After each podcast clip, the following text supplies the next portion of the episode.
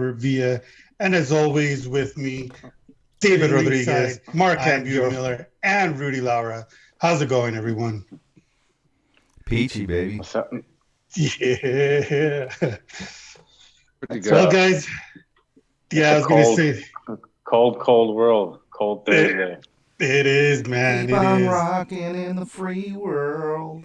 Just gonna sing some uh, Neil old songs for you tonight, folks. Hell yeah. Hmm. Fuck Neil Young. Sorry. well, everyone that's uh, watching us live or going to be listening to us uh, later on uh, this week on our other uh, platforms, uh, welcome to the show. This is Sitting Ringside, episode number 118. Almost at the big 120, guys. Two more weeks with that. Um, we have a good show tonight, man. We have an awesome guest tonight. It's uh, Fight Book MMA's uh, award winner, um, David Dynamite Hardy Jr. Uh, he won uh, the best uh, regional cage announcer for 2021. Um, if y'all don't know who uh, David is, y'all need to just Google him and watch his intros because he's fucking amazing. This guy will fire you up to to want to watch the fights. Um, yeah, he's he's awesome. He's he's really a really good guy too. So can't wait to talk to him and uh, you know see how uh, all this uh, unfolded for him to be a, a cage announcer and a ring announcer as well because he's done some big shows, man. So should we all talk like uh, cage side announcers tonight, Roberto? Let's go. Let's Let's, go all talk. Let's go David, let's hear what, what do you got to say about that? I, I don't think I got a really good uh, cage announce voice, but yeah, maybe Maybe on uh, Fridays I'm a little bit better, but Maybe it's after there- a couple of beers. or like that guy that uh that does the Masvidal. I mean, not the Mas, the fucking. Uh, he did a Masvidal intro. Oh yeah, like yeah. it. Now, now is- he works that- for Masvidal. Yeah, at a tequila signing or a tequila fucking giveaway or whatever. But yeah, that guy's pretty good. And then I think uh, Bruce Buffer got pissed off and was like, "Do not try it." You know what I mean? So yeah, I'll fight you, Bruce Buffer, and I'll win. Yeah. I know, I'll dude. I, I know his. Uh, I know his moves, man. I I uh, played played him back in the day in that UFC game on Dreamcast. Remember that shit? He was a special character. Dana White was a Yeah, special was. character. Oh, my god! That's how old I am. That was the most recent game. No, that was the recent No, game he was no, on. That, that was the original game I'm talking about, though, man. Oh, are you talking about the tap out games then on uh, back in the No, day? not tap out. UFC, bro. UFC. The Nice, old ass uh, I'm, UFC game. I'm talking about Old UFC ass tap out. UFC, Dana White. Dana White. Yeah. They had uh, Bruce Buffer as a special character. Oh lord. yeah, that shit's old. It's, It's older than the old. hills. The Dreamcast. And then they brought him back a couple hair years ago. Roberto's chin. But hey, low, low, but low key though, what's the name? Bruce Buffer is one and zero in MMA, right? Then he beat up Frank Trigg in an elevator, right? in Yeah. Vegas. yeah, that's right. He did. And then they, we actually seen them both in the cage. You know, Frank Trigg, of course, is uh, UFC uh, ref now, and uh, Buffer's the announcer, of course. So I thought maybe a part two was going to happen. You know, get it, Hey, get it You, you fucking never know, man. Triller. Put him on a Triller card. you know, get it. Yeah, try it. It's coming up, man. Yeah. Bro, try Yeah. it, Triller. Mhm. Well, guys, like I always do, let me do the quick uh, uh, announcements for the upcoming events. In MMA, we have LFA 123, Argueta versus Santos. That's going to be live tomorrow night. Your boy is going to have those live results as always for these LFA cards. Um, also on Saturday, we have UFC Fight Night 200, Hermansson versus Strickland very interesting uh, card that uh, you know actually and it's going to start pretty early too so uh, not bad to uh, enjoy your saturday evening also in boxing uh, february 4th prince promotions mini nakar versus chris bradford that's going to be showing live on fight tv which you can go and watch it on fightbookmma.com also on february 5th the one uh, event that i don't want to miss well the fight that I don't want to miss. It's going to be Claressa Shields versus Ema Kozin. It's going to be a 10 rounder. They're going to be fighting for Shields WBC, WBA, and IBA, IBF, sorry, women's middleweight titles. Um, that's going to be a good one. Also, another good matchup, uh, February 5th, Keith Thurman versus Mario Barrios, a 12 Keith rounder. Thurman versus Mario Barrios. we gotta, we gotta be consistent, Roberto. Yeah, that's right. You, you gotta talk that way. I'm, I'm going to have to do it in Spanish. Hablas bien en español y en inglés. En esta noche de combate. See, All slow. Oh my god, that is awesome! And also, we're gonna, uh, uh, like I said, we're gonna have our guest on, and then we're gonna do our thoughts on Eagle FC 44, and do our grade poster and fight predictions for this UFC uh, event that's coming up on Saturday. Um, but before we get on to all of that, let me let our guest know that he can actually jump on now. Um, and also too, uh, need forget uh James Krause promotion. We talked about it before we went live. Uh, FAC 12. It's actually looking for a fight. Dana White will be there. Um, two uh, two competitors on the card. They both been guests on this show. Uh, Joel Bauman out of Jackson Wink MMA and uh, John Don Shainis, really good guy. Uh, Jarrett Callie's boy up there. Uh, both of them fighting on short notice. Uh, both of them gonna definitely gonna bring it. I'm sure if you've seen the uh, what is it, the Dana White the Instagram post, he's he's talking about both these guys. So uh, you may in fact see one of them signed to the fucking UFC on Saturday. So looking forward to see both those guys compete. And it's also an 18 fight card. So if you're interested, it is on UFC Fight Pass. So definitely a, a, a pretty interesting card. I mean, top to bottom. Mm-hmm. Mm-hmm. Um, yeah, man. Uh, I, I really do hope that uh, you know Dana White picks both of them. because they both are well deserved fighters to be on um, on a UFC card. I, now, I, is, is it for the UFC contract or is it going to be straight to the contender series or what's going to happen? Straight to the contender series. Probably just a UFC shot, you know. what I mean, kind of like what they did with our boy uh, with. Fernando Padilla. I mean, you know, Fed's still waiting to get, you know, his debut shot. But then again, he is the champion still of that organization that he fought through. But he's, he's doing big things now. Joel Bauman, he might be a guy, you know, so, you know, jump, jump in short notice to fight as well as uh, Don Shainis because both those guys are, are are stoppers, and especially Don, man. Most of his fights are our fucking first round stoppages. So looking forward to see that guy get up in there. Yeah, man, I can't wait. Um, you said this is uh, happening tomorrow or Saturday? Uh, yeah, it's on Saturday, and then, uh, or actually, it's Sunday. Sorry, it's a Sunday card. So It's a Sunday after card? everything, Oh, yeah, yeah. So, so you get the LFA tomorrow, you get the UFC on Saturday, you get your boxing. Come Sunday, there's no football. Fuck the Pro Bowl. FAC 12, looking for a fight on UFC Fight Pass. So Boom. Nice. Nice.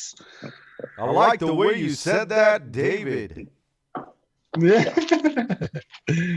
oh, that's awesome. Now, where the hell is our guest? Oh, you want me to let him in? Yeah, let him in. Ah!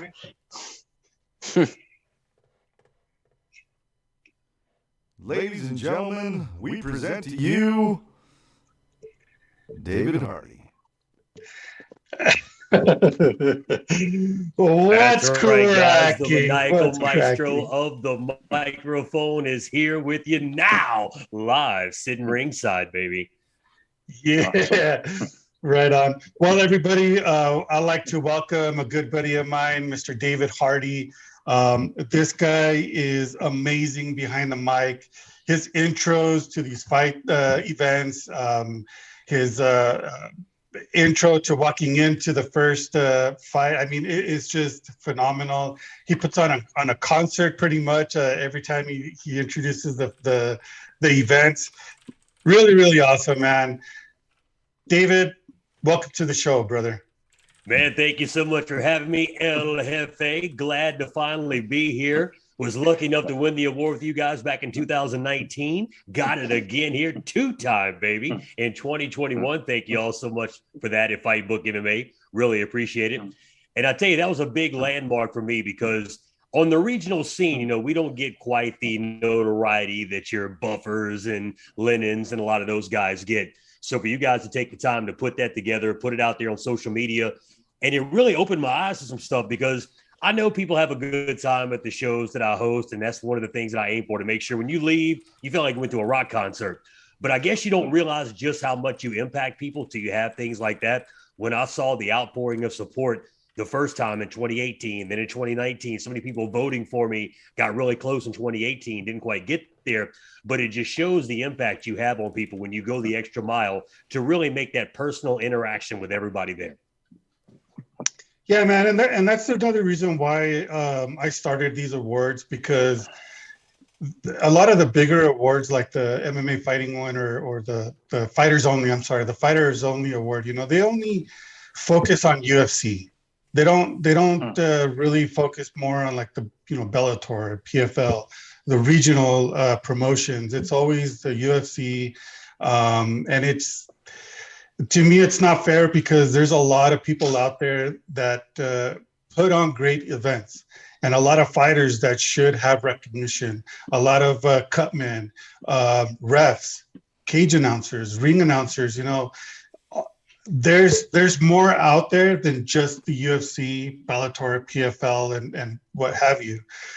So when i did that i, I wanted to showcase the up and comers the regional scene and show that there are people out there doing their job and doing it really great and, and very well. And, you know, with you, you know, and, and everybody else that's been on the uh, panel, um, I, I didn't think I was going to see a lot of interaction with the fans. And holy shit, man, it's it's crazy. It's crazy Just how like you said, it's not like the UFC just hatches these guys out of the ether. They come from somewhere to Exactly. get to the UFC. And sometimes by what you guys do here at Fightbook MMA, that is that launching pad, just a little bit of notoriety to get those names out there and help those fighters and everybody get that opportunity to work for the big three PFL, Bellator, UFC. I mean, I've got a good friend of mine lives right here in the same hometown as me, Brendan Allen. He's stepping up this weekend, taking a fight on four days' notice for the UFC. I was lucky enough to call just about every one of Brendan's amateur and pro fights before he got signed to the UFC. So these guys start somewhere, and those companies need the recognition because without those smaller regional companies, you know, putting their money on the line and taking the time to promote these shows and promote these fighters, they'd never have the opportunity to make it to the quote unquote big leagues. Yeah. Yeah, Yeah, man. think- And I think Rob, you've done such a good job of the that for the Fight Book MMA awards. I think currently now people are trying to steal the Fight Book MMA style. I've been seeing it, but Be up and Yeah. imitated, but never duplicated. We got you years go. for- since day one, bro. Since day one. Yeah. Ain't gonna change. Ain't gonna change. yeah. but but Fight Book covers fighters from you know what I mean a- a- all over the world around the clock. Uh, that's why, like you said, and even David is saying, there's everybody comes from somewhere. Whether you're a fighter, you're a ring announcer, you're a ring girl, whatever you do in the business, uh, what you're part of. Uh, there's a lot of people doing doing their job very well, and uh, that's what Fight Book MMA is all about. The only person that I know that just kind of hatched out of the ether and started with the UFC and has been there their whole career is our old buddy Bruce Buffer. Bruce hmm. never announced in a bingo hall in front of 50 people. Bruce just kind of came out of the gate, luckily signed with the biggest company out there. And as they grew, he was right there along with them. Hmm. How much of that do you think has to do with his brother? Well, don't All get of it. started on his brother, guys. You want a story right there? Yeah, the, the big man himself came after me. He took a swing at old dynamite. But hmm. I'll tell you this it won't be tomorrow, it won't be next week. It might take me a little while. But when you take a swing at the king, brother, you bet not miss. I'm coming. My day is coming. Hell yeah. Hell yeah. I like that. Did you man. guys happen to? Yeah, did you guys happen to see? Uh, oddly enough, the, during the Rams game at the beginning, they had Michael Buffer uh, say, "Let's get ready" at before the football game. I don't know why the hell they did that. It was kind of corny. I don't know if everybody caught that, but it was the Rams and the 49er game last Sunday. Look, if you got a second, I'll lead you into the story. What happened? My interaction with Mr. Buffer. Okay, guys. Now I'm not here to tout myself or downplay him.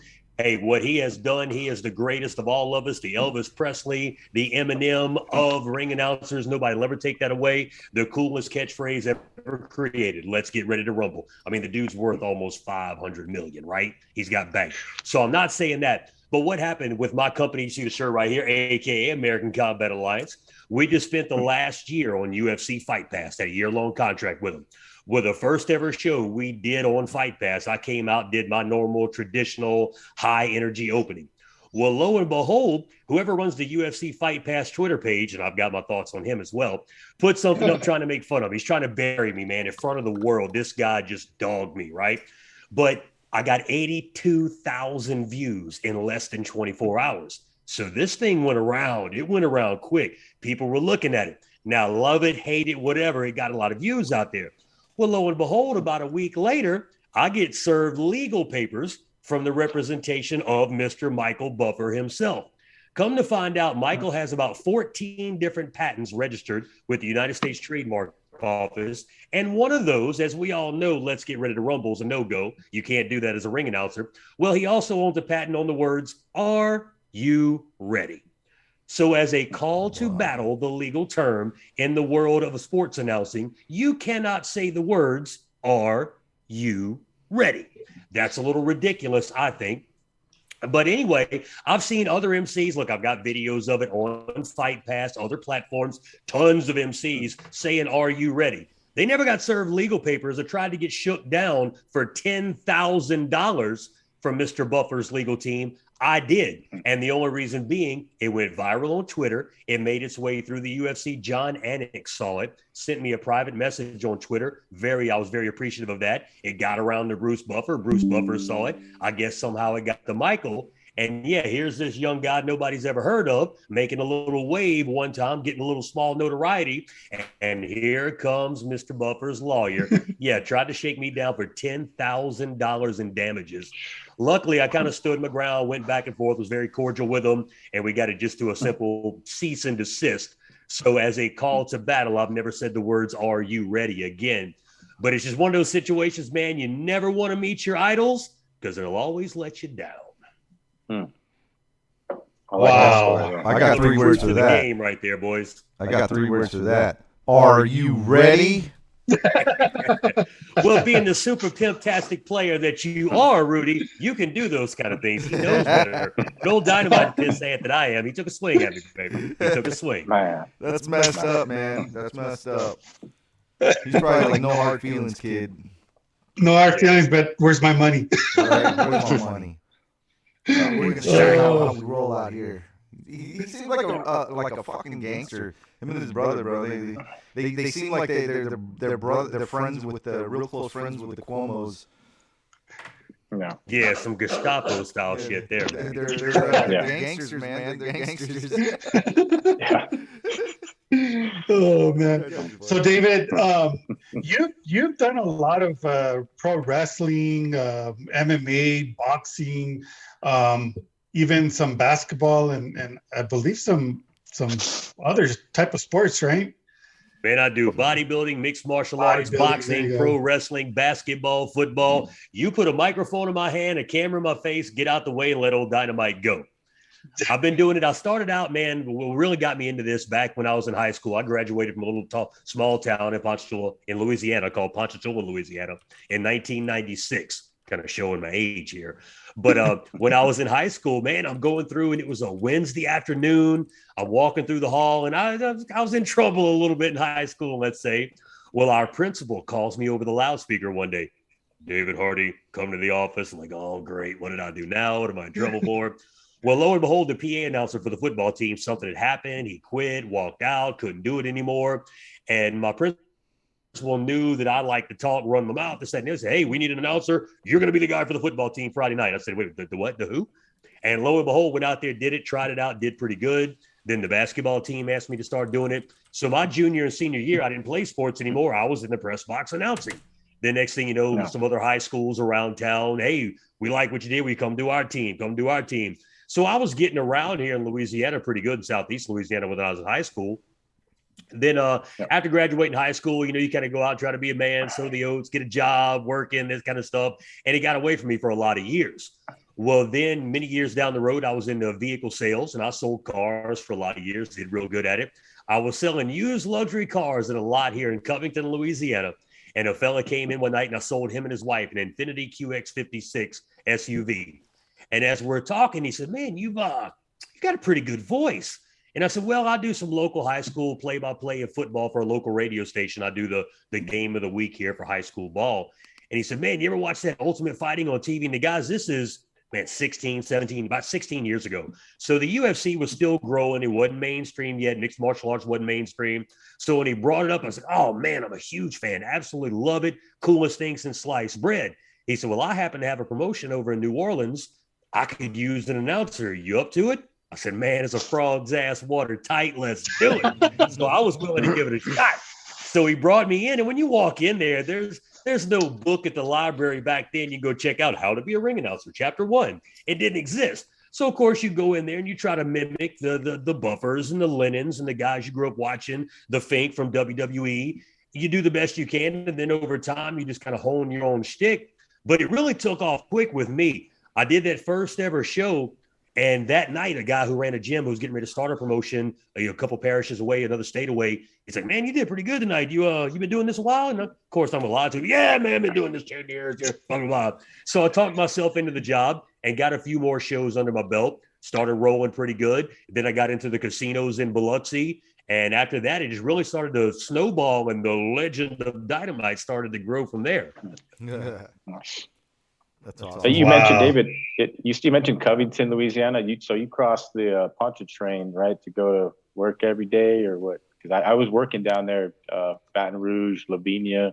Sure, you know all those places, and Yeah, Coming man, from New that's Mexico, all, that's all at. my stomping ground around here. I've got a show this weekend across the lake in New Orleans, February 5th, by You Fighting Championship. I'll be down there doing an event with them. Yeah, I get all I do shows from Shreveport, Louisiana, all the way down to Miami, Florida. This is my 15th year behind the mic in just combat sports. And yeah, like I say, guys, I mean, everything I rattled off, that's what I do. And I do it two or three shows a month, sometimes two in a weekend. I'll give you a case and example. Just uh, to end the year last year, ended off with a bang. It was in November. On Thursday night, I did a private boxing event in Shreveport, Louisiana. Then on Friday night, I did an MMA event live on UFC Fight Pass. We had 20 fights on the card. So we have eight boxings on Thursday night, eight boxing bouts. We have 20 MMA bouts live on UFC Fight Pass on Friday night. Then Saturday night, I had to drive all the way to Hattiesburg, Mississippi to do it again for another MMA pay per view on Combat Sports hmm. Now. So three nights in a row, 13 hours of driving, 36 bouts, I think it was. No quit, man. Lock, cock, ready to rock. Out there getting it done. Fans off their ass on their feet, out the shade and in the heat, rocking and rolling. Hell yeah, man. Nope. See, Yep. that, that's, why, why that's why you're, you're the, uh, the best, man. That's why you're the best, baby. You, uh, I like, the cut of your jib.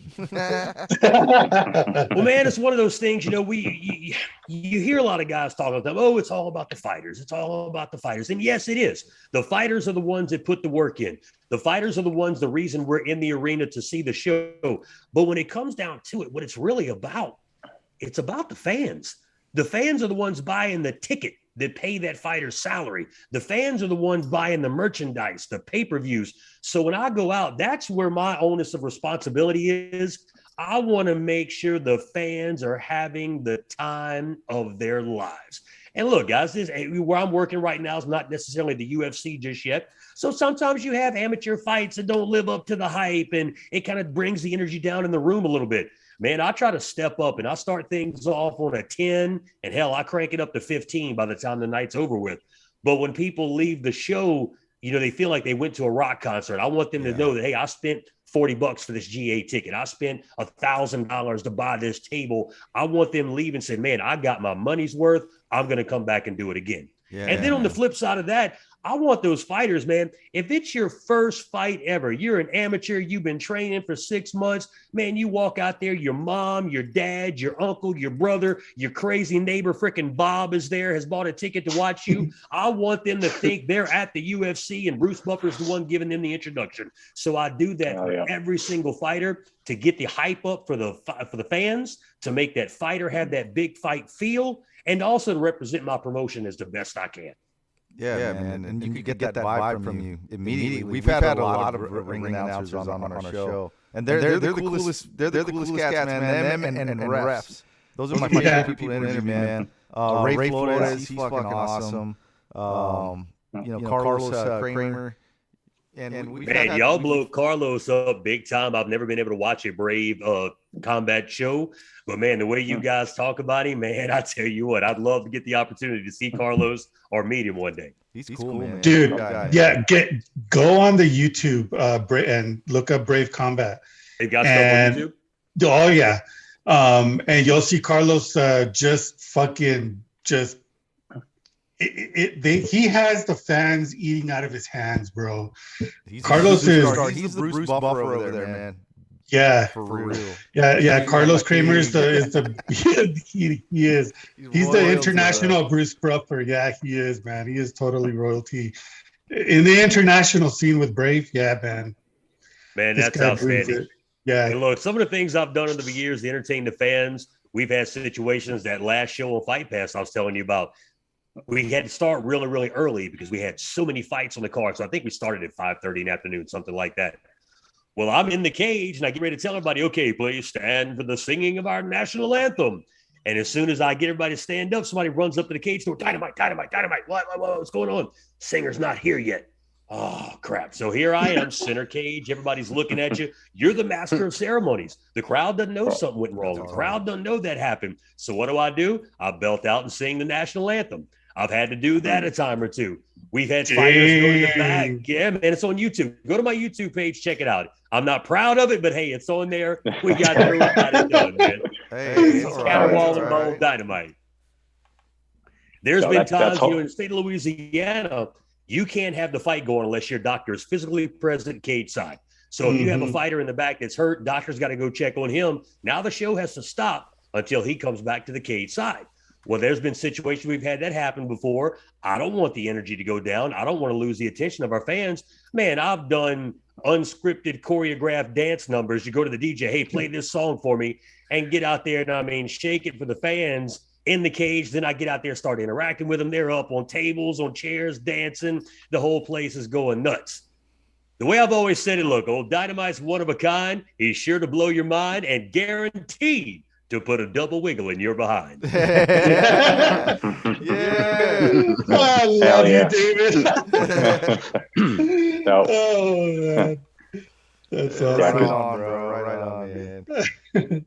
Yeah, because You at, at MMA shows, like I mean, stuff like that goes wrong all the time. And I mean, you as an announcer, you got to be right there, front and center, like you said, to hold it down, make it happen. Like you said, the doctor situation, uh, fighters uh, ill in the back, especially now with COVID times. There's so many things that could go wrong, and you're you're you're right there to make sure, like you said, the crowd is uh is knowing that they're going to get a show and they're going to get a show from you, and you're going to make sure that they uh, they remember that too as well. So that's dope as hell. Yeah. Well, that's it. When you don't have television production involved, a lot of times, I mean, you are the the Yeah. gas pedal. You control the pace and the flow of Yeah. the show as the ring announcer.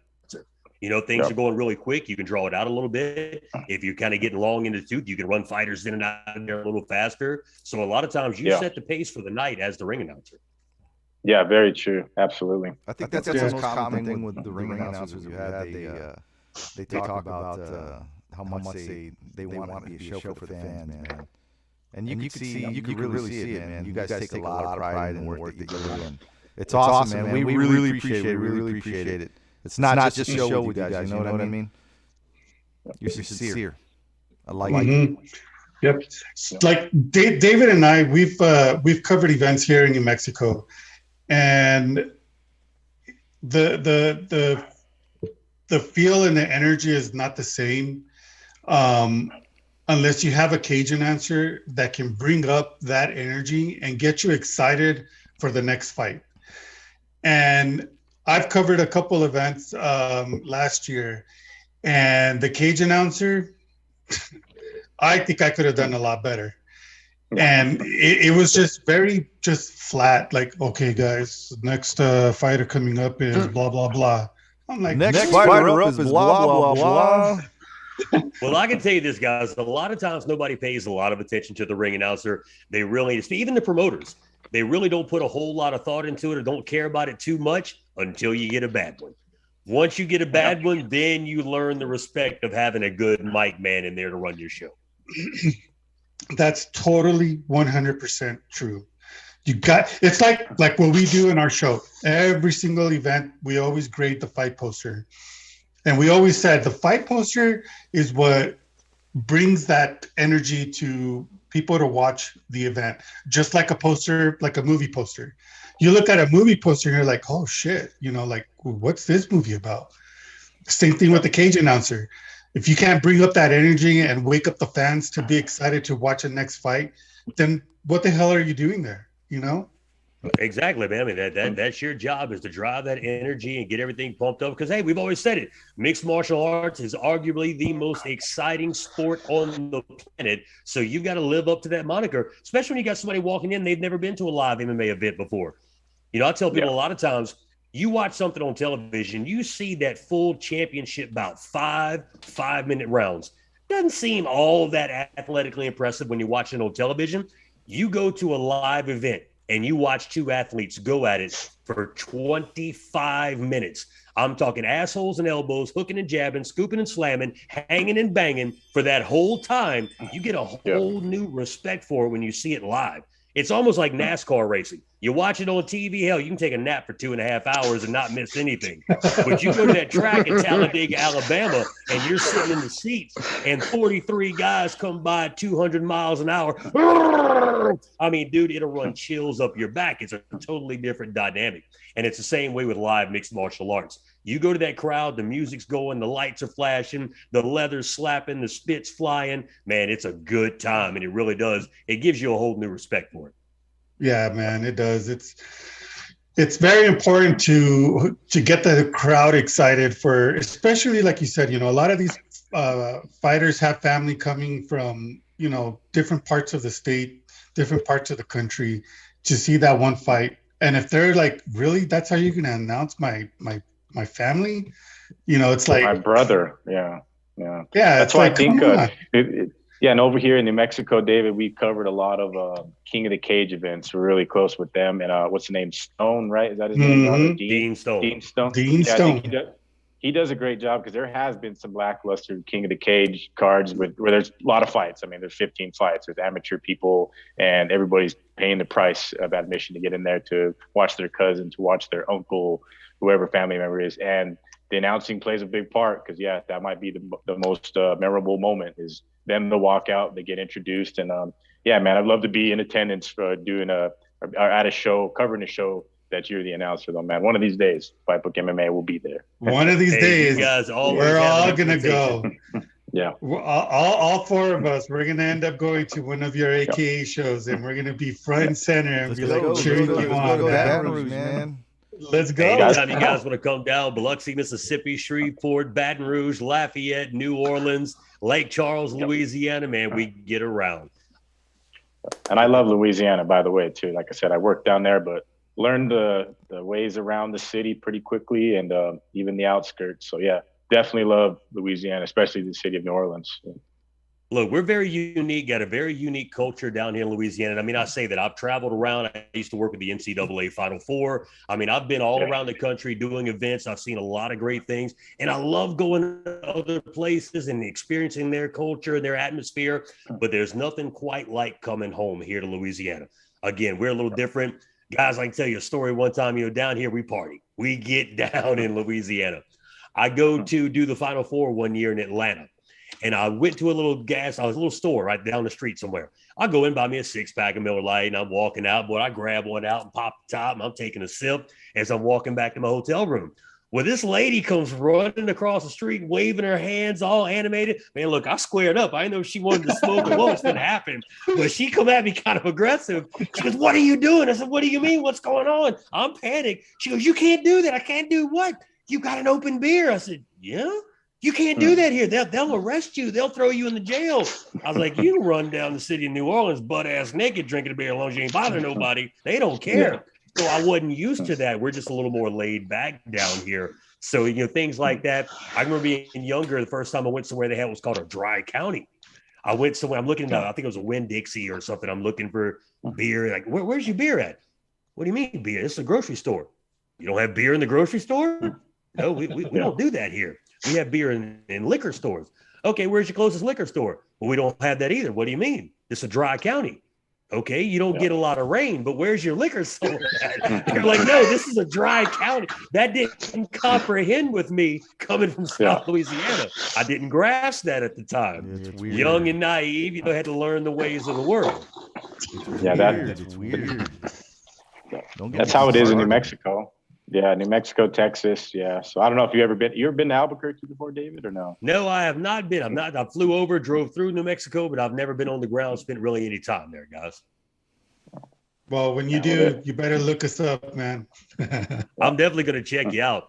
Man, Hell guys, I can't tell you how much I appreciate y'all bringing me on tonight. I mean, every time somebody like me gets a little bit of exposure like this, a rub off of you guys, it helps so much. And man, look, you know, I've been around some big, big names in this business. We, I think, AKA 17 or 18, we had brought Matt Hughes in. And Matt's such a cool guy, even post accident, some of the, you know, the things he's dealt with, so on and so forth. He's still so animated, great guy to be around. And one of the greatest compliments I ever got we did our weigh-ins the night before. And he said, "Hey, man, you're pretty good." I was like, "All right, that's Matt Hughes, the UFC Hall of Famer. That's one of my favorite fighters. That's cool." Within the next night, we're doing the pay-per-view of, of with I'm sorry, pay- live on UFC Fight Pass, and I overheard him a few times when I walked by the broadcast table, kind of bringing up my name, like, "Man, Matt Hughes is talking about me on UFC Fight Pass. That's really cool." Then, when the night was over, he came and met me in the cage once everything was all said and done. My promoters and a bunch of other folks were standing around. He pulled me up. He shook my hand. He looked me dead in my eyes and he said, Fellas, he said, Man, I'm telling you right now, I've done thousands of these all over the country, all over the world. He said, I'm telling you right now, buffer included, you are the greatest I have ever seen. It took everything I had not to fall to a knee and start crying. I mean, that was coming from him. That carried a lot of weight, man. So for him to tell me something like that, that was incredible. And that's one of those things I love. You know, when you go somewhere, you under promise, you overperform, and you see people that that you look up to, that you know are at that level you want to get to, and they're praising you with compliments. It's like, man, okay, that's that confidence boost you need sometimes at my level to keep going. Because it does, man. It, it gets frustrating as a ring announcer because you feel like, okay, I've worked so hard, I've done so many events, I've got a great resume, I've really paid my dues, I've got a legion of fans out there. But in what we do, it's not like fighters and, and media and such to where if you do your job great enough, you know, there's all these opportunities. It's almost like a pyramid with ring announcing. As you work your way up to the higher levels of the sport, there's less opportunity because you guys know there's only so many promotions out there that are big Mhm. enough that you could be a full-time ring announcer, make a living doing just that. And all those guys have somebody. It's not like, you know, Braves going to fire Mr. Carlos just because hot shit dynamite come to town. UFC is not going to drop Bruce Buffer because here's so and so. They've got those guys. They're happy with what they're getting out of them. So it's almost like you can just kind of kind of sit around and wait for one of the old guys to ride off into the sunset. Same way and the hope MMA you know the right people. Same, way. Yeah. Same, thing. Same, pyramid, scheme. So yeah, that gets a little bit frustrating from from this standpoint because you know sometimes you, you get to reading your own press releases a little too much and think, yeah, I'm better than him. I'm, I'm better than him. But you got to have that ego. What we do, you talk to any ring announcer, we all think we're better than the next guy. But the thing that drives me nuts, man, you have a lot of guys out there that can be really petty. They really can. I was on a uh, Facebook group with a bunch of PA announcers. Now they do basketball, football, stuff like that all over the country. I got invited by somebody else, and I thought, hey, this would be great. I'll get to glean a little knowledge off of these guys and do something a little outside of what I do. I mean, I do basketball and football, PA announcing, but it's it's high school, low level college. And I get on there, and at the NFC Championship game, these guys were on there just bitching about the announcer for the LA Rams. And I'm thinking to myself, I'm like, wait a minute. This guy works at one of 32 for the most elite sports organization in the world, the freaking NFL. Obviously, his company likes what he's doing, one of the biggest media markets, Los Angeles. And here's all you high school and JUCO guys, like a bunch of mean girls in high school gossiping in the bathroom, talking crap about this dude. I just told him, look, bless your hearts. I'll see myself out. I'm done. And I, I left the group. I mean, that's just look, I, you'll never hear me talk bad about anything that does anybody that does what I do. We're all out there trying to mm-hmm. achieve the same goals. We're all doing the same thing. We've got different styles. It's what we do is just like music.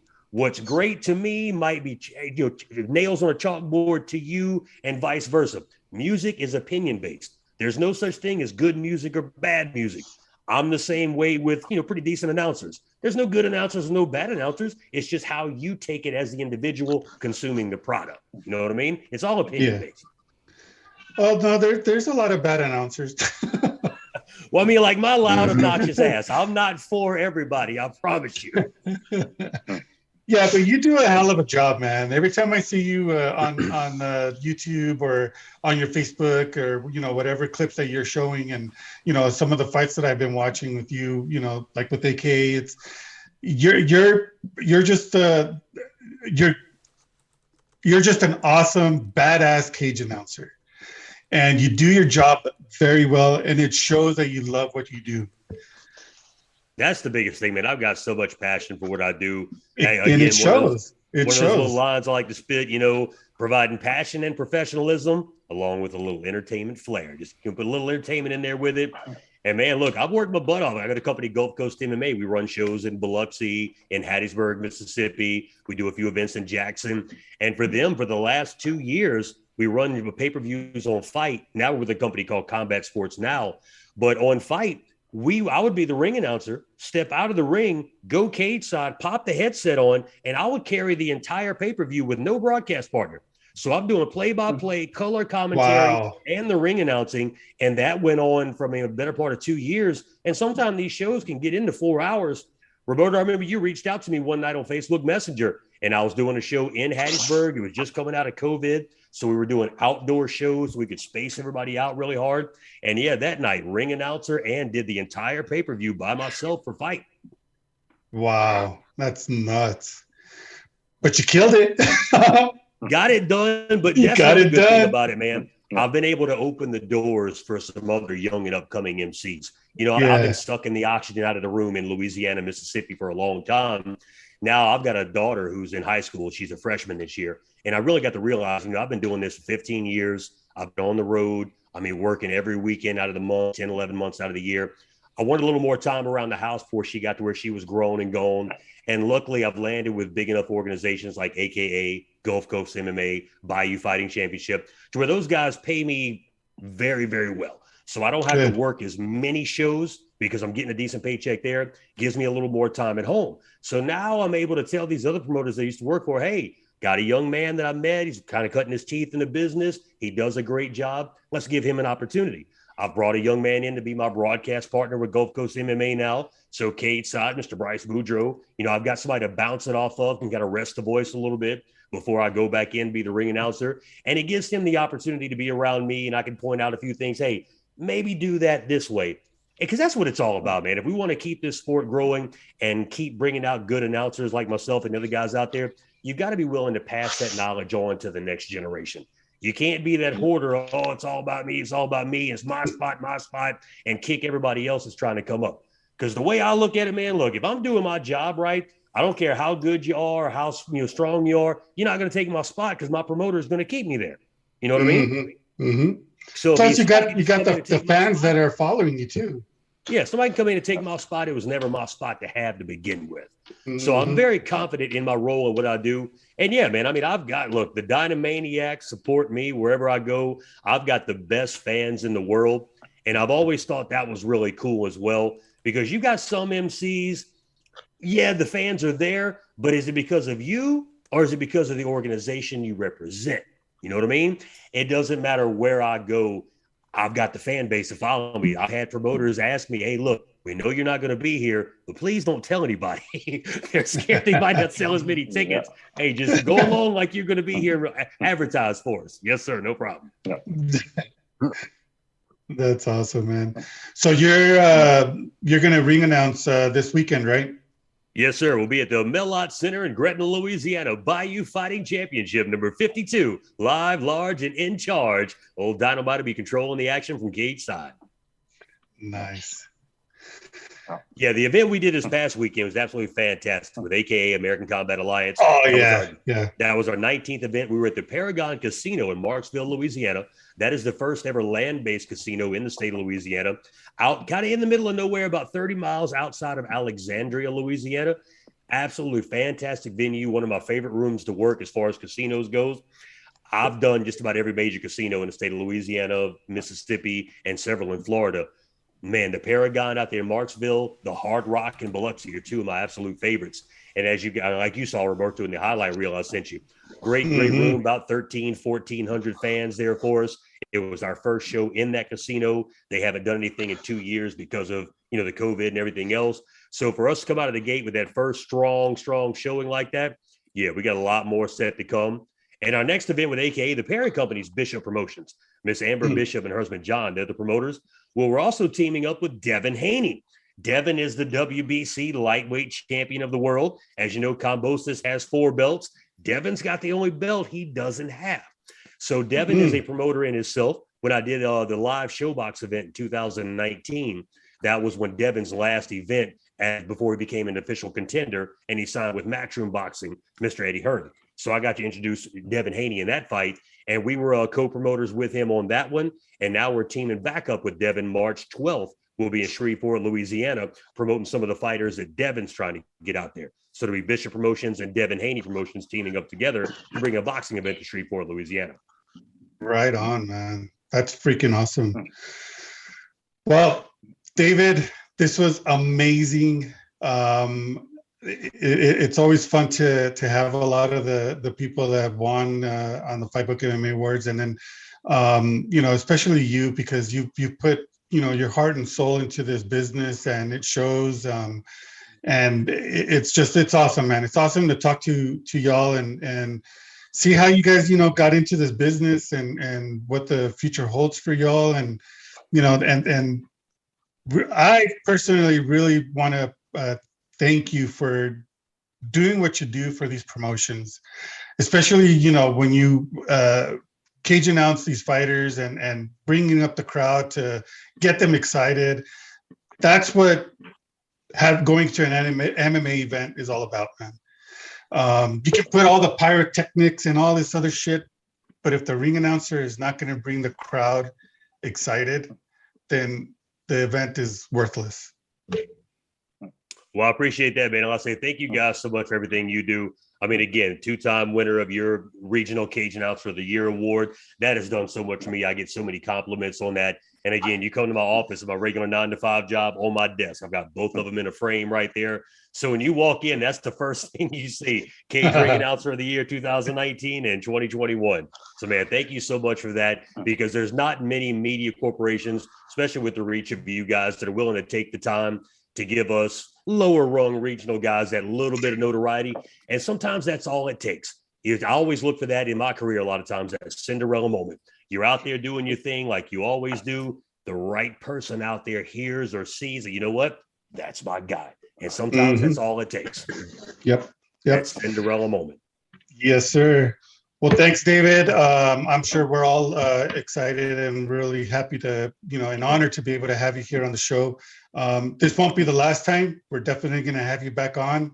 And if you ever come by Albuquerque, me and David, we're we're from here, so we'll uh, we'll welcome you with open arms, man. Well, old Dynamite might have to make a special trip out that way one day just so I can meet El Jefe in person and also Yes, Mr. sir. Rodriguez as well. Guys, thank you it. so much. Yeah. All my Oh, yeah. Dynamaniacs out there tonight that tuned in. As always, my name is Dynamite, saying thank you all so much for coming out. God bless you and good night. Thanks, Thanks, brother. brother. Thank you. See ya. Appreciate you, David. Oh yeah. Oh, let's see here. That was a good, good uh, interview there with Mr. David. Um, Yeah. Awesome guy, Mhm. man. Awesome, awesome interview. Yeah, that's.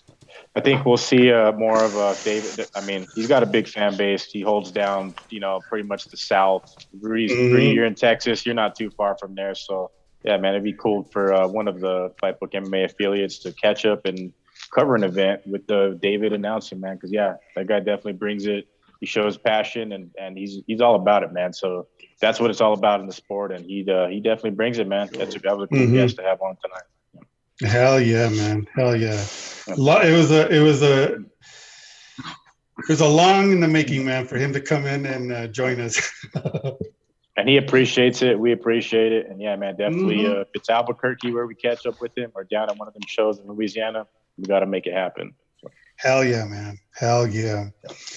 All right, guys. Well, let's do a quick uh, um, grade and give our thoughts on the uh, Eagle FC 44 because there was no uh, UFC. Um, me personally, I think it was pretty good, man. For making their US uh, USA debut, uh, they killed. They killed Mhm. it. They killed it.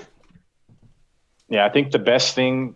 I enjoyed the whole Yeah, event. it was great because I think we were all chatting when it was going on. But the best thing about the event was uh, before it even happened. When Khabib, uh, when was it the press conference the day before, when he said word for word, UFC, no three fighters good, come to Eagle FC. yes. Oh man, that was that was the best. That was the best. And honestly, think- they are going to be coming to the UFC. And uh, after that showing and that debut, like you said, Rob, couldn't have killed it more. And I mean, there is already bigger. I mean, you know, we know we have the Diego Sanchez and uh, Kevin Lee fight booked. Um, but they're just going to be bigger, better matchups. Uh, but even though they put out there, what was it the Kharitonov and Tyrone Spong? Even that was a great. You know, I mean, it, it ended up. We, we all picked against uh, Kharitonov, and what happened? He goes out there and fucking smashes Fucking Tyrone just- Spong. Yeah. Yeah, it was, it was kind of that one was kind of boring. All the other fights were pretty cool, man. Yeah, yeah, Yeah. you're right, Rudy. That fight was kind of boring. Oh, Um, you know what? The uh, also the uh, Kuramagomedov. That Bro. one was fucking boring, bro. I remember you said it though, already. Yeah, yeah. You were you you weren't impressed by performance, right? Uh, not by that one, man. Uh, You know, I just, I thought, he could have done a, a lot more to uh, an aging John Howard. Um, Yeah. and, and y- y- you know, he just, just would grab, him and hold him there, and then just these little pity pat punches that weren't doing anything, just to score points. It was annoying. Just, he should have finished them. Do something, yeah, bro. It just I don't That know. front I- I kick. wasn't ve- I was, not, impressed, with that.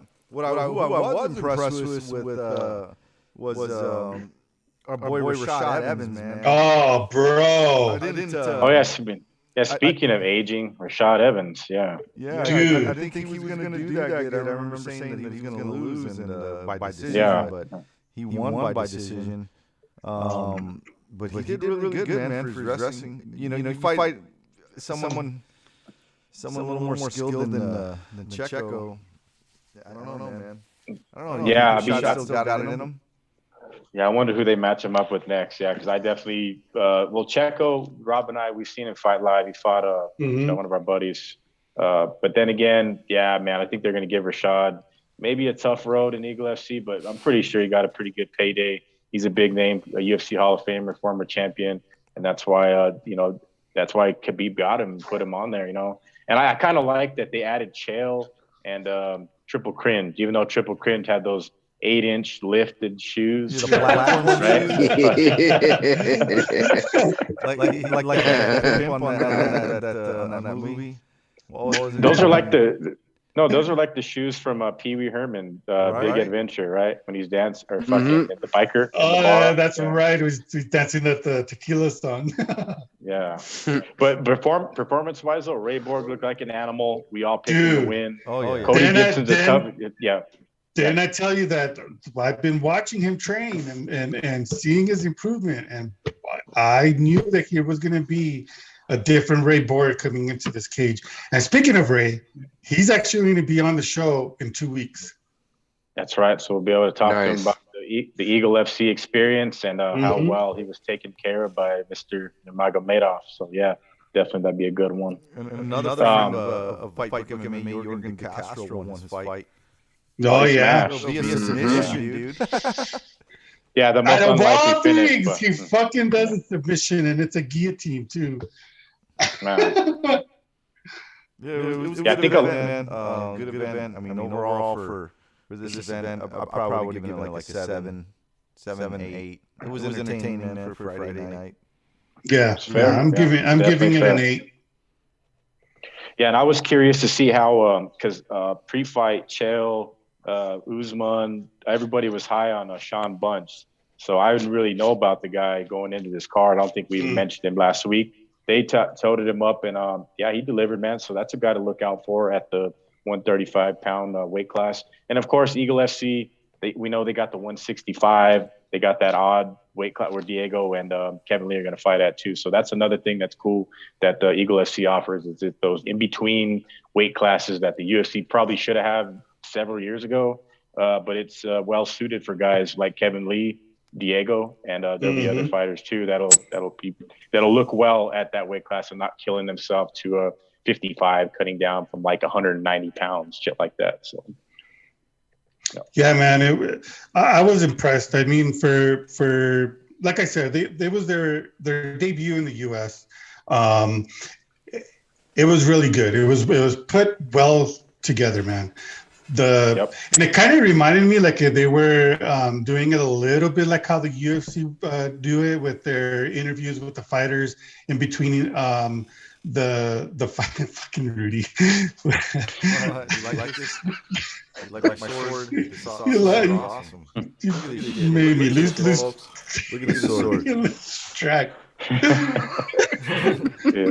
I'm over here looking at this. My, my brother, dude, he just he, he, he always buys me some weird shit, bro. He's like, hey man, watch, watch something at the garage sale. All right, I'm gonna take it over. Fucking bring me a sword. I like my sword. I like it. He, he gave me like a samurai sword. He, he gives, me swords, bro. Fuck. Damn, man. what the fuck was I saying? After I was rudely interrupted. yeah. No, Eagle FC, they uh, they definitely killed it, and um, I think I'm completely sold because you know you got Chael on the fucking panel, man. You got Uncle Chael calling the shots. He's everywhere. He's on ESPN. He's with the UFC. He's fucking getting paid from Khabib now. And Cejudo, Bellator he didn't do a bad job. yeah, Bellator, he's everywhere. Chael runs shit, and uh, Yeah. innocent on all, all charges dropped too. Worth mentioning. But um, but yeah, I think uh, Cejudo did a pretty damn decent job of the interviews as well. As much as people hate on the guy, cringe, He whatever, good, but I think he He yeah, did. he did good. Yeah, Yeah, he's th- like I said, the whole entire event from start to finish and everything in between, it was flawless. It was really, really good. And even Khabib, he even said, you know, after the event, like a like a I, I believe it was the next day, um, he got interviewed and he said that um, yes, it's really hard to put on an event. He's all, and that uh, he's actually going to sit down with Dana White um, either this weekend or next weekend, and to get and pick his brain to see where else he could improve. So, Yeah. me ask you a question. I mean he's. What's up? Did, did, did Khabib lose weight? Because I noticed you're not calling him Khabib anymore. Yeah, him and You're the one that Blob. You Not know, me. he did lose weight. Tell him to go back to calling him Khabib. no, he, he's as big as uh, Kamaru Usman when they're sitting on that couch. That free fight interview, he's a, he's still pretty big, but he's as big as Kamaru Usman as far as like yeah, that was one point where he was as big as Brock Lesnar. Let's be real here. yeah, th- that's true. He Yeah, like- like no Butterbean. lies. what do you mean? He did. Do you remember that picture? Oh, Yes. shit. But I, but I think uh, to cap off the Eagle FC, I mean, we know we got a lot of Russian uh, listeners and followers. Uh, Khabib, if you're listening, matchmakers, I'm going to mention it until it happens. Bigfoot Silva against our boy Tyler King. Book it. Ooh. Ooh. Bro. Get Tyler, get Tyler that big payday. Deserves it, man. Been in the game for a long time, and he's a badass motherfucker too. So yeah. Dude, imagine seeing that fight happen. Hey, I mean, Tyler never King's know. beard is just as big as fucking Bigfoot's chin. We'll, we'll speak it into existence. Yeah, but Khabib though, on, along the lines of um, meeting with Dana White, I mean, shit, he's he's turned his UFC winnings into, you know, his business, his empire, whatever. Now Eagle FC. So I'm very interested, and uh, we, it's been a long time coming for something like this to happen because you know Bellator's second fiddle to the UFC. LFA is pretty much the UFC feeder league.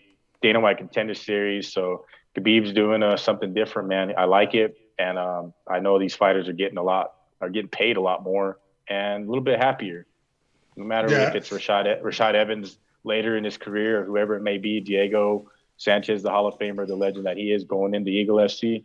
They seem like they're all in a good place, and uh, you know, happy to be there in Eagle FC. So uh, And- continue to keep. Go ahead, Rob. No, go ahead. No, I say continue to keep an eye because yeah, there's a lot of fighters fighting out their contracts and guys you never would thought uh, would leave the UFC, leave Bellator, and they will indeed be fighting more than likely for Eagle FC or PFL.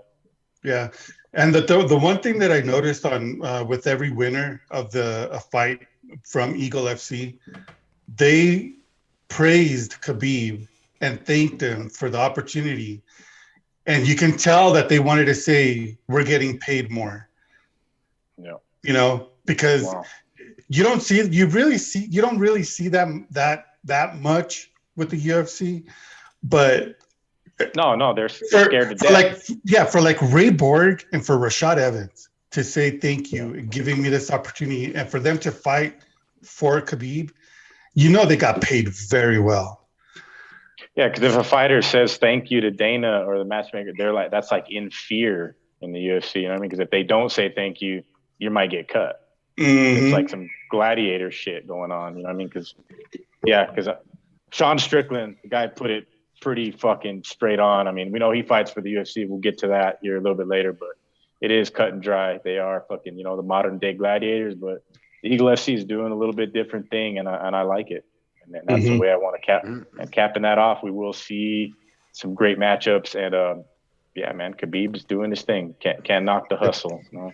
nope Mhm. nope right on well let's get uh, on to it with uh, ufc fight night 200 Hermansson versus strickland this is going to be live on saturday on UFC uh, or ESPN Plus. Sorry about that. At the UFC Apex Center in Las Vegas. Um, mo- like most UFC fight nights at the Apex Center, this is going to be an early start. Um, I believe it's going to be like at one or two in the afternoon, our time. Um, so Dana must uh, have something to do, or maybe he's not even going to be there. He's, pretty, he's probably not going to be there, man. Like how he left, uh, not putting the belt around. Uh, what's his face? Ngannou. Ngannou. Ngannou. Yeah. Damn. Which So, I don't know so what's, if he doesn't what's get more racist, him not putting the belt around him, or you forgetting his name? What's it's a There little you bit go. racist? You're a I was Man. gonna say something else, but I didn't. I, I can't say that on there.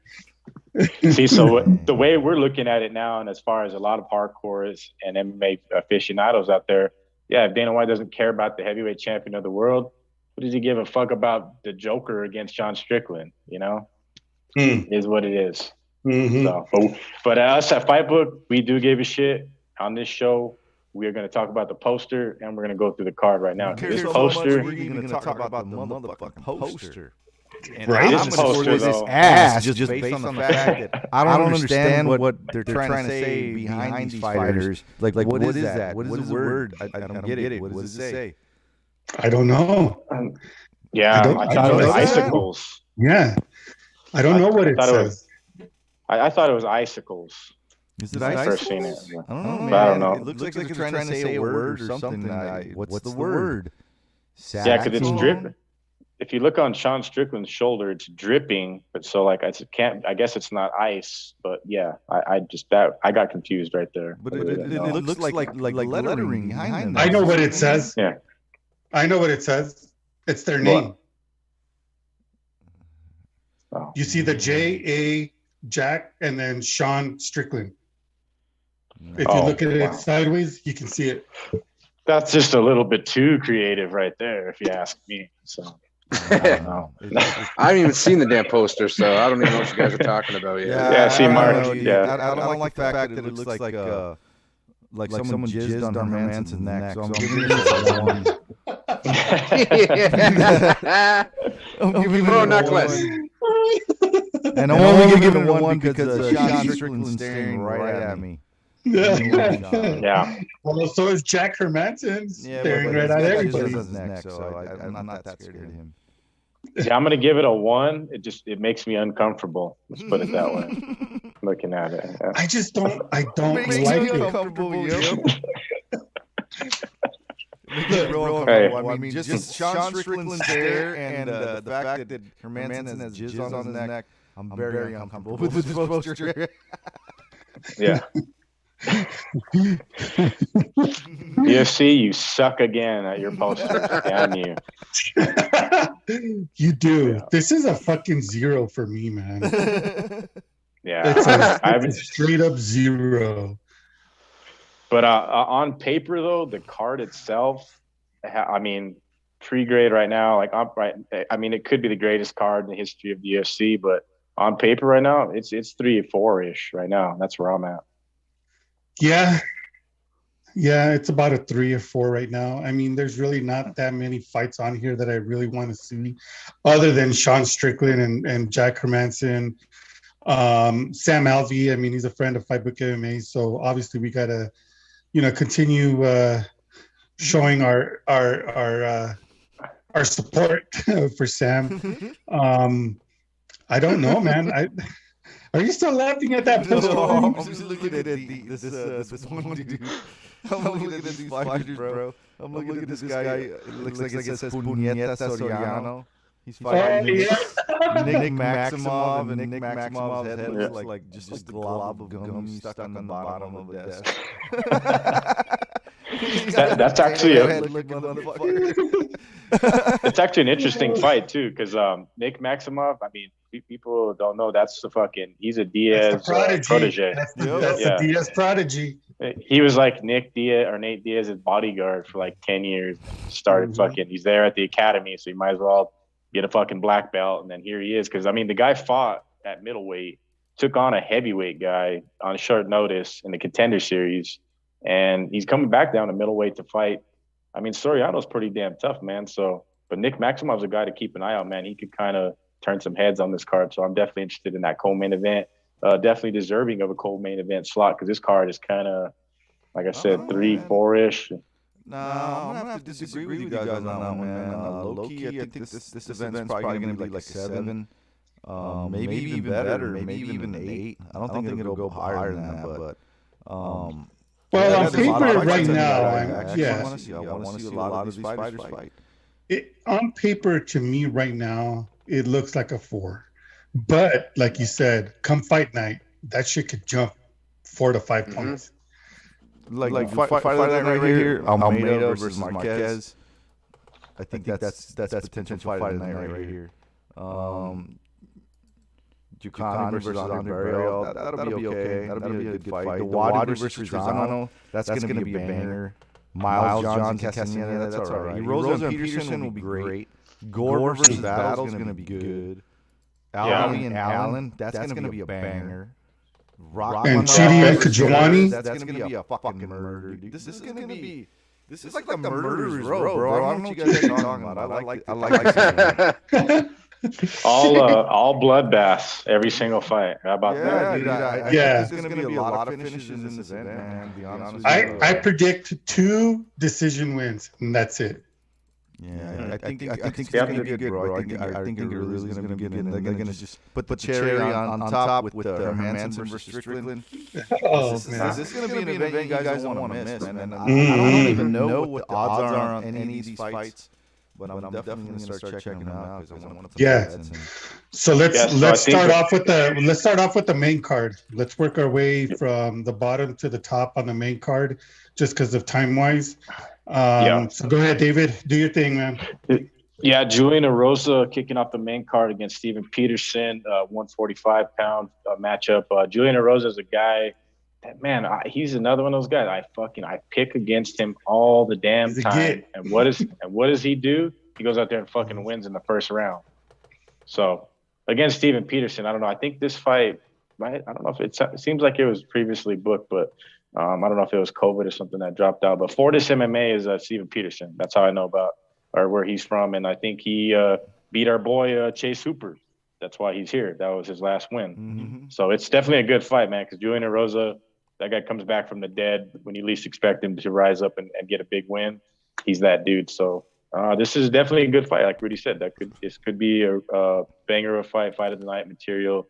Um, I'll go with it's a it's a 49-51. I'm gonna pick a Rosa on this one for sure. Yeah, yeah Rose is like, a, minus 315 favorite. 235 underdog, Steven Peterson. I'm going with the Juicy J on this one. I ain't betting on that one.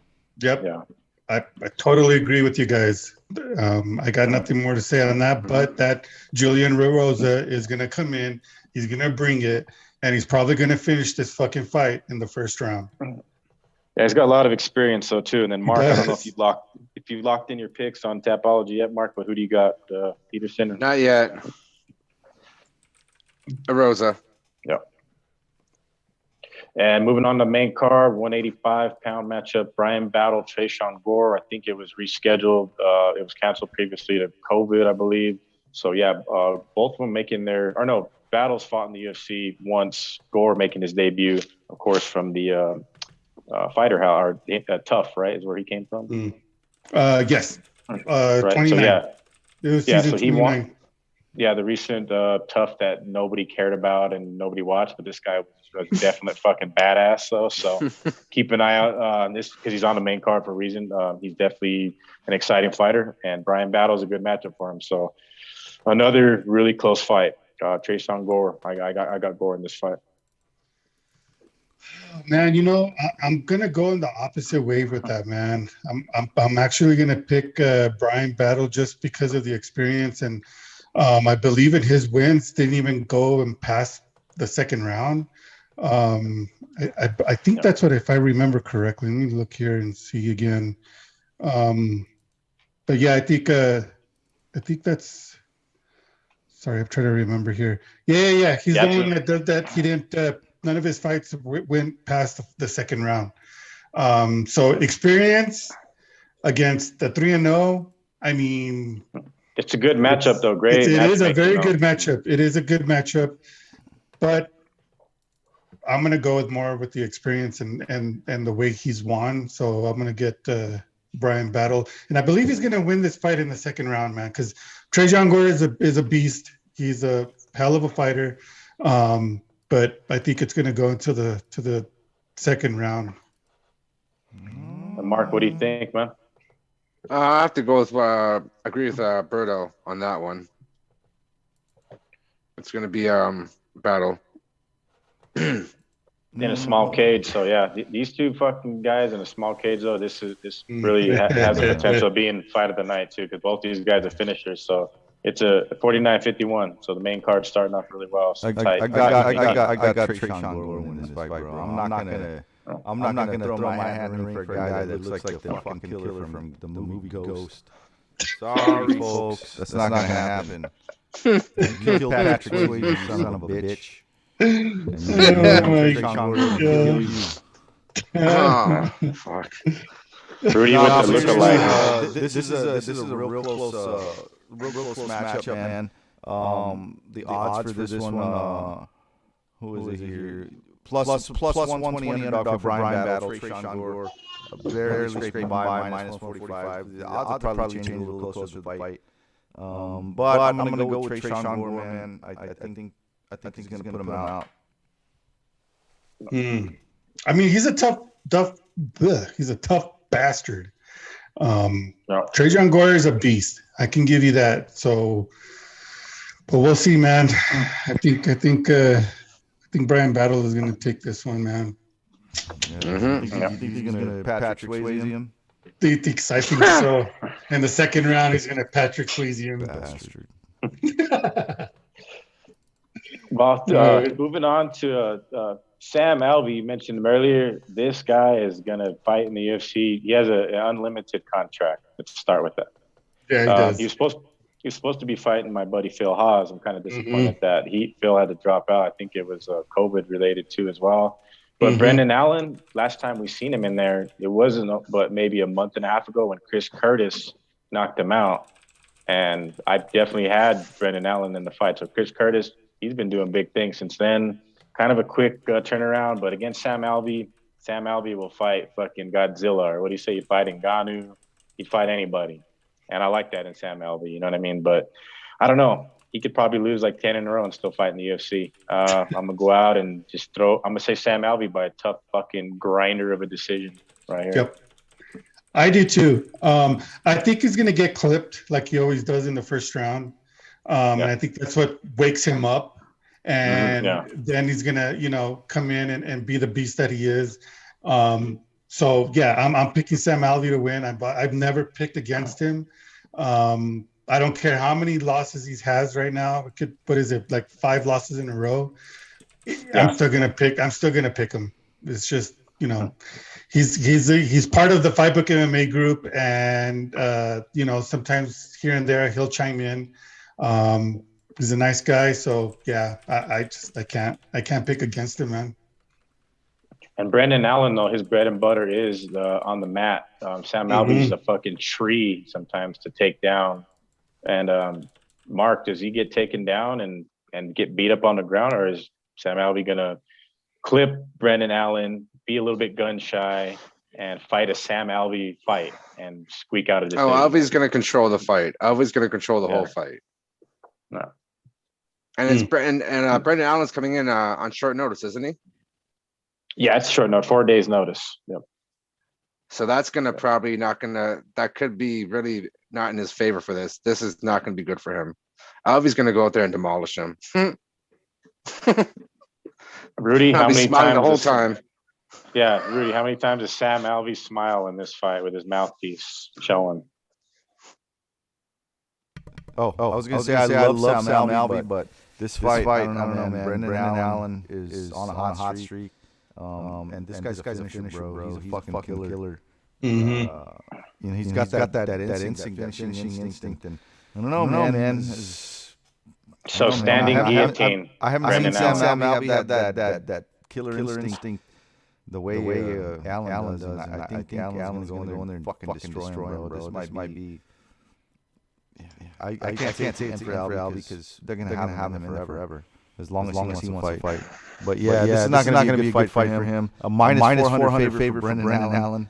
Um, Ooh. plus three hundred underdog for uh, for Sam Alvey. It's a potential, fight you might, might want to put some money on, but I, I, wouldn't bet on him. man. Uh, I'm going, going with Brendan Allen all the way.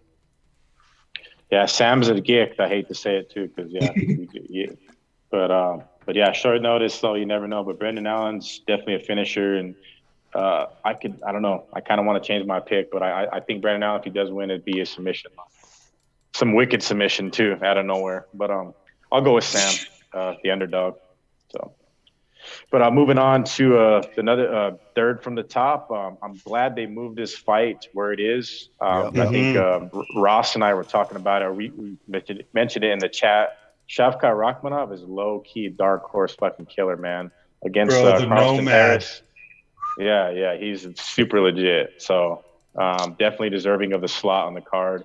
Will not pick against this guy until somebody actually beats him. Mm. Rakhmonov all the way. Yeah, dude, the Nomad against Mocambique.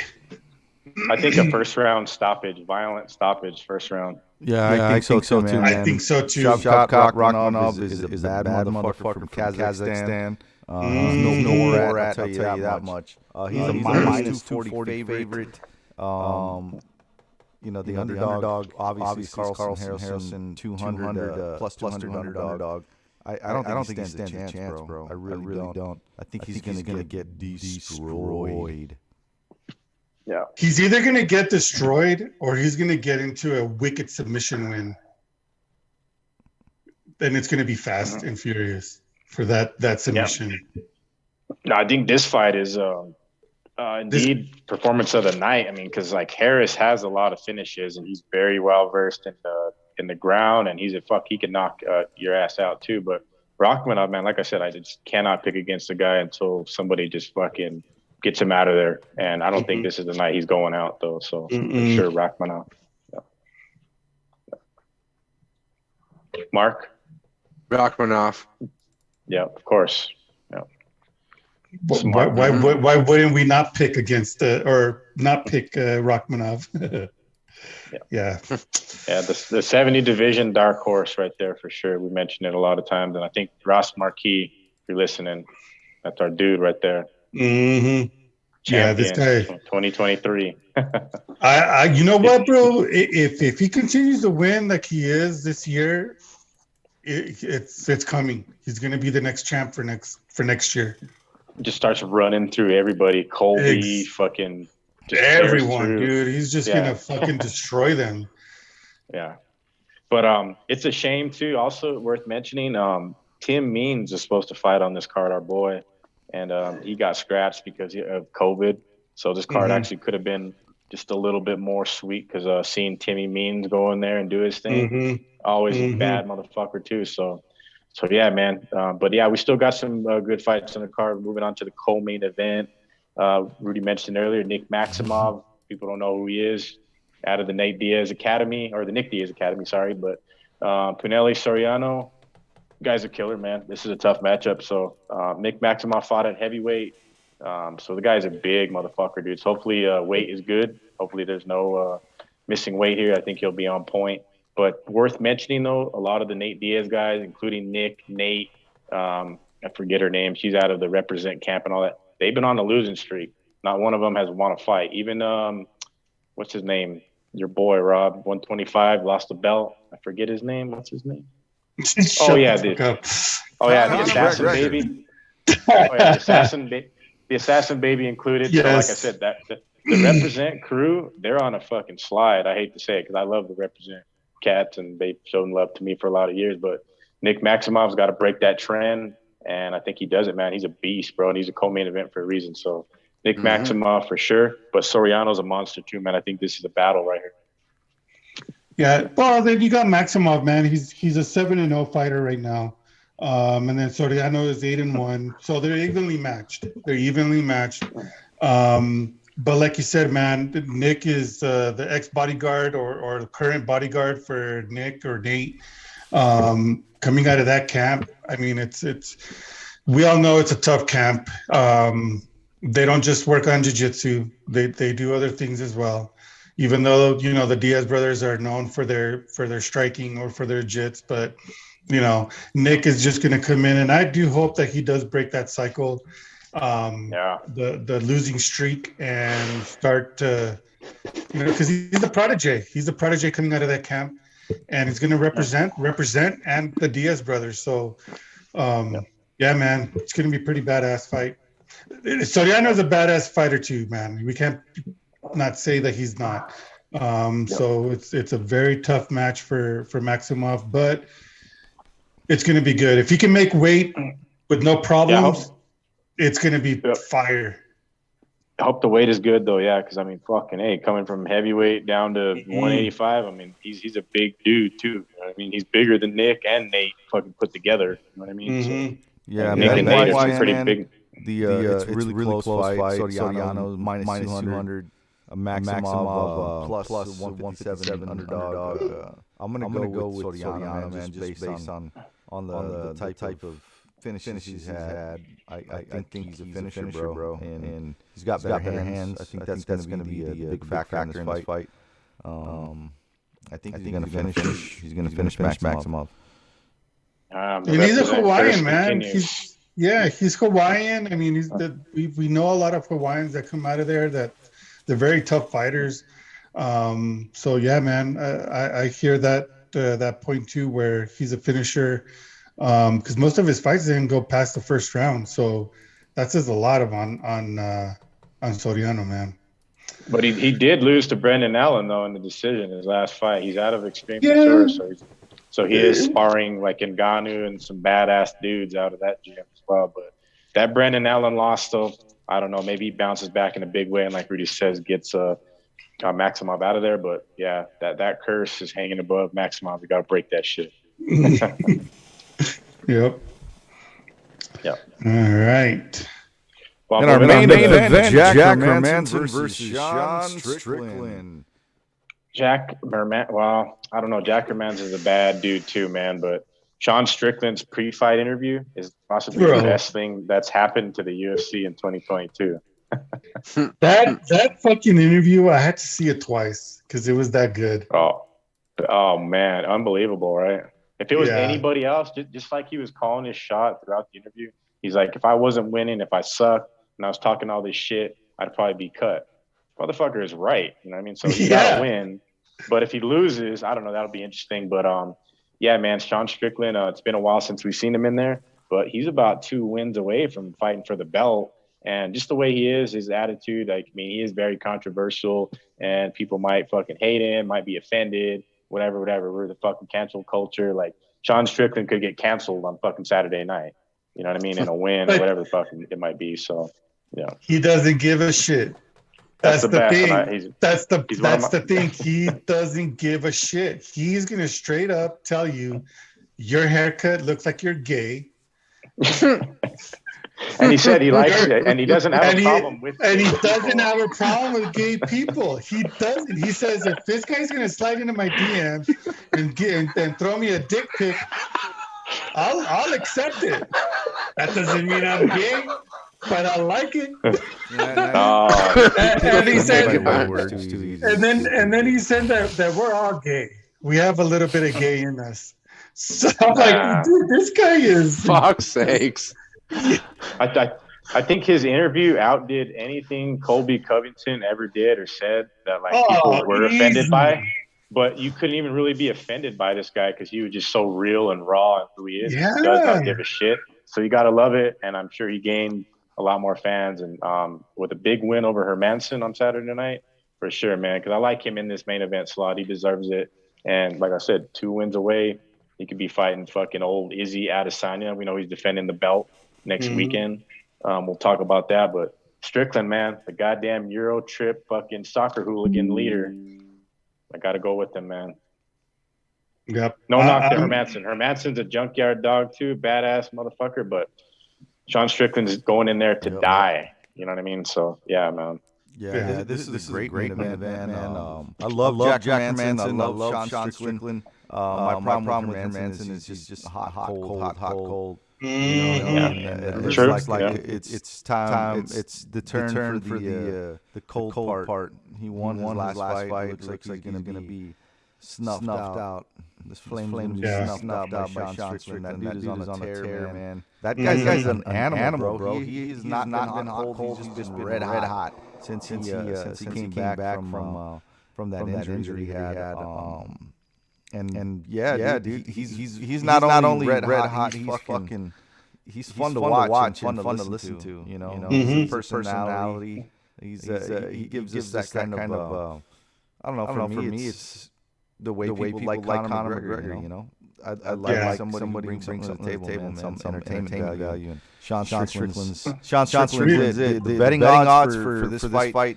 Jack, Jack Manson Hermansson is is, uh, uh, the the underdog, underdog, 178 plus 178. Sean, Sean Strickland minus, minus 220 favorite. My money, is on Sean, Sean Strickland. He's going to win this fight. Uh, I don't think it's going to be a finish. I think it's going to be a long, you know, drawn out war. It's going to be a decision win by uh, Sean Strickland.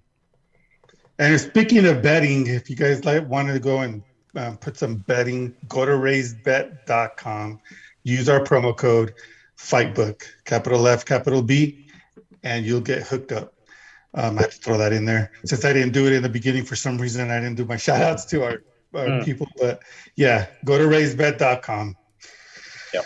Um, But- well, guys, uh, we are past our time, but we do have some interesting matchups in the prelim card. Um, I don't know. You guys want to do a quick pick on who you want to see on this fight or this uh, uh, prelim card?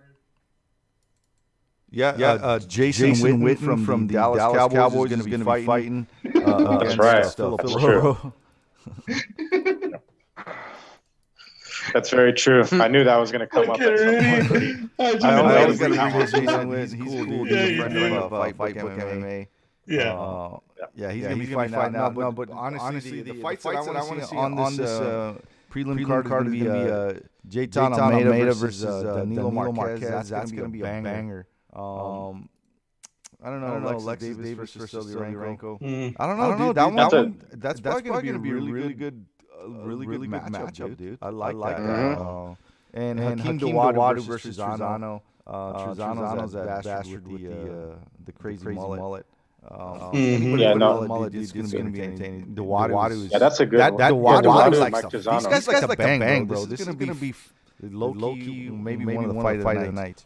hmm And then the Miles Johns fight for sure leading into the main card. I think those uh, from Dawodu Chizano up, it should be good. I think they they uh, set that up nicely, and a lot of uh, yeah, because you got two, three Canadians before you hit the main card, right, Mark? You noticed that, didn't you? Honk. Mm-hmm. Yeah. Well, you got a Yes, Can- I did. You got you got the Canadian uh, Malcolm Gordon starting off the the Honk. event. honk. Yeah, so we got a heavy, uh, heavy Canadian card here. So, Mhm. but I gotta, I gotta admit though, we always gotta mention the cutting board. I think Stoliarenko in the loss, cutter. Yep, That's yep. a cutter fight. I, I I think so too, man. I mean, she came in high on on uh, you know bringing her on with the UFC, being a, a, a black belt in BJJ. So, and I don't know, man. It just she didn't deliver. And possibly Yeah, and I another think he- possibility would be, uh, you know, if Sam Alvey wasn't Sam Alvey, I would say Sam Alvey, but but it's Sam Alvey. Yeah, Yeah. that ain't that ain't gonna happen. And even uh, what's his name, Phil Rowe? Because I know he's been doing like a lot of uh, grappling or stuff, but he's got a couple losses. But he does have that quality win over or, Ryan Cosce, who's been on this show. Mhm. Um, but um, yeah, that's a very possible cut there if he gets starched out. Bro. And we just got to we got to mention it on the show. That's what we always do. So. Alvey Alvey has, has won won one, one, two, two, three, three, four, four, five, five, six, six, seven seven losses losses in a row. row. Hasn't, Hasn't won won since since February February 24th, 2018. Is Is that, that that got There a you go. fucking record, record or what? what? Wow. This is going to be number eight, eight, bro. bro. Wow. I don't know, know, man. I think if he, if he loses this fight, I think well, Sam, no, Sam Alvey actually signed a. Uh, Oh, he did, uh, right? He Signed a new signed contract. he signed a new contract with the UFC after his last loss. Damn, bro. He's he must have dirt on Dana White or something. He has to have something. Like, like he's got that. He's got that video with uh, Dana with Dana White and uh, one of the ring girls. They're like, They're you like, know what, you know you're what, a yeah. cartoon Uh-huh. ginger. We can't, get, rid of you. You smile.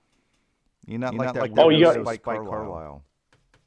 You know, he, yeah, he's ex MMA or something now. I think these days, but But I don't know what was better though. Worth mentioning before we close out the show is uh, Sean Strickland's pre-fight uh, interview or the Jake Paul Dana White fucking diss track, which we didn't get to last week. That diss track was fucking awesome and amazing. It was amazing, bro. I loved it. Um, But you know But what you know was what I more entertaining than that? The Pillow, Pillow Fight, Fight Championship. Did y'all see it? Dude, I, I, I, I, I, started. I, I tuned to that, that just, just to, to, you know, because I wanted to see what it was about. I thought it was going to be chicks in like lingerie, and I was totally off. I was like, what the fuck am I watching? Yeah. They have like heavy-weighted pillows, and they're just Yeah, shooting each other. man. They were beating the shit out of each Holy other. crap! I'm like, wow. I, I, sat there and I watched a lot of it. Um, yeah, yeah. Yeah. It's just They- weird, bro. Yeah, they need a book. Uh, what's his name? Uh, they should book Ariel Helwani and Brett Okamoto pillow fight. You, you know what? I, I, I, I'm just waiting, for the, first time that you, somebody, somebody decides, to cheat and they stuff, their fucking pillowcase full of bricks or some shit. That's Yeah. gonna be awesome. no, some bars of soap in that bitch. Some bars of soap, you know what I mean? Yeah. They're gonna get Some pool balls. They're gonna, they're gonna, they're gonna, we gotta have some controversy. You know, people, people are talking about our show now. Let's do something to spice up a notch. Put some soap, soap bars, of soap in there. Beat the shit out of Yeah. Man. Yeah. But it's it, it, it it's it was very entertaining because those pillows are legit. Like they're custom made pillows was- with, it was those, with those handles and them just throwing their backhand and, and just Yeah, yeah, bro. it was just spinning around like like Yeah. the horny shit. I'm like, I'm like, one guy took his shoes and socks off. I'm like, like, dude, shut up. I was like, I was like, you know what? This has got to be on par with X-Arm. I don't know. X-Arm was brutal. I- I- I X Arm, bro. I mean I lo- that loved it. Bring X Arm is X-Arm. legit, bro. X Arm is fucking legit because you And get those, to those who don't know what X-Arm is, that was uh, Yeah. like like arm wrestling. They would tie your hands up to, to, the, table, or you'd have, to stay there, otherwise you lose points, and you just have one arm that you could just bash the other opponent with. You could Yep. submit him. You could just Yep. if you haven't, seen, it, check, it out. It's it's interesting. It's fucking It is. over the top. It is. It's Wow. it's X Arm is like the the there's X Arm, there's slap fight, and then you got pillow fight. Yeah. yeah. What a, what a what, what a time to be alive, let alone a combat sports fan slash pillow fucking smasher fan. You know. Well, with that, well, and then after a, a pillow fight, then you got uh, Jake Paul. Karjitsu. No, you got Karjitsu, And then Jake, Paul. and then Jake Paul. Yeah, There. Karjitsu. Well, I, I, I am definitely going to start training to fight in Karjitsu. I Well, got to, I man. I have to. I had to mention Jake Paul to keep the streak going. I think we've mentioned him on this show for like 75 episodes straight, and yeah, he's the, he's the hero that we never thought we knew we needed that we have Right. now. yes, Jake Paul. Jake Paul. And I, I have to admit something, on the show today, guys. I am the one who sold Jake Paul those fake Pokemon cards. You're Mm, rich. We have to give the money bitch. back. Yeah. So we we definitely need to try to. I'm going to try to reach out and see if we can get Jake Paul on the show Yeah. Needs to because happen. that would be fucking you epic. serious? And I'm sure, yeah, yeah, I'm sure he'll say yes. I'm sure he'll say oh, yes if we can me. get Jake No. Paul. Mark, you're not to be on that Oh, that's episode. gonna be weird for me. Yeah. No, I'll be on the episode. Yeah. because Mark- Mark- Mark- I'll be fine to be on that episode. No, fuck that. I had already said if I become YouTube famous, I'm calling them both out. I don't give a shit. Sumo fight, I don't give a damn. Poutine in the contest, I don't give a damn. Hey, 2022, anything is possible, especially over here at Fightbook MMA. Don't don't doubt us, but uh, yeah, you can keep trying to uh to, to be that copycat. The hate That's because good of anus. style. The hate because anus. Because they're anus. Yeah. They may lick anus. The hate because of anus. Oh man, Oh, see, see what jeez. see what happens when we go overtime, guys. I See, so, like, know, if, we were man. It's like, what the fuck? If if we record and uh, put out a show of our overtime or previous prior to going live, that's a whole other fucking Oh, dimension dude. of podcast. right Mhm. there. That's Yeah, that's yeah. like that's in that's a That'd be a separate That- show called Shooting the Shit. Yeah, Yeah, that would be one of those paid uh, type be- of uh, yeah, yeah, it'd be behind, the paywall, bro. Because you put Yeah. that out in public, you get banned on the first episode. Yeah, so Yeah. if you guys want us to record our pre uh, warm up to get leading up to our live show, let me know. We can make that happen, but it's gonna be paid. You just pay Yeah. two bucks or whatever to listen to us shoot the shit before we go live. And we It's could be uh, uh, we we could be offensive bullies. yeah. Oh, You guys won't- you guys- sensitive. You guys would uh, Well, can't Rob be the- cancer cultured and and all that shit. Rob the bully. Fuck you. Oh man. We Oh, well, one of these days. Well, it's 2022, and uh, now's the time, right? So shit. Yeah. Yeah, now's the time. Well, guys, uh, this was a banger of a show. Um, uh, we had an awesome guest uh, tonight, um, David uh, Hardy, the dynamite, to and all his dynamite dynamaniacs uh, that support him. Um, he's doing big things out in the in the Louisiana, Florida area. Um, so shout out to him for jumping on the show. Um, quick shout out to uh, Foxhound Fuel um, go and click the the tab and uh, use our uh, discount code FBMMA in all caps. Um, go to HKA USA, support them. They support us like we support fighters. Um, go to UMMAF as well. Um, raisethebet.com if you're into betting. Use our promo code FIGHTBOok with the capital F and B. You'll get some good uh, good stuff using our uh, our promo code. Um, other than that, thanks a lot, David. Close out the show, brother.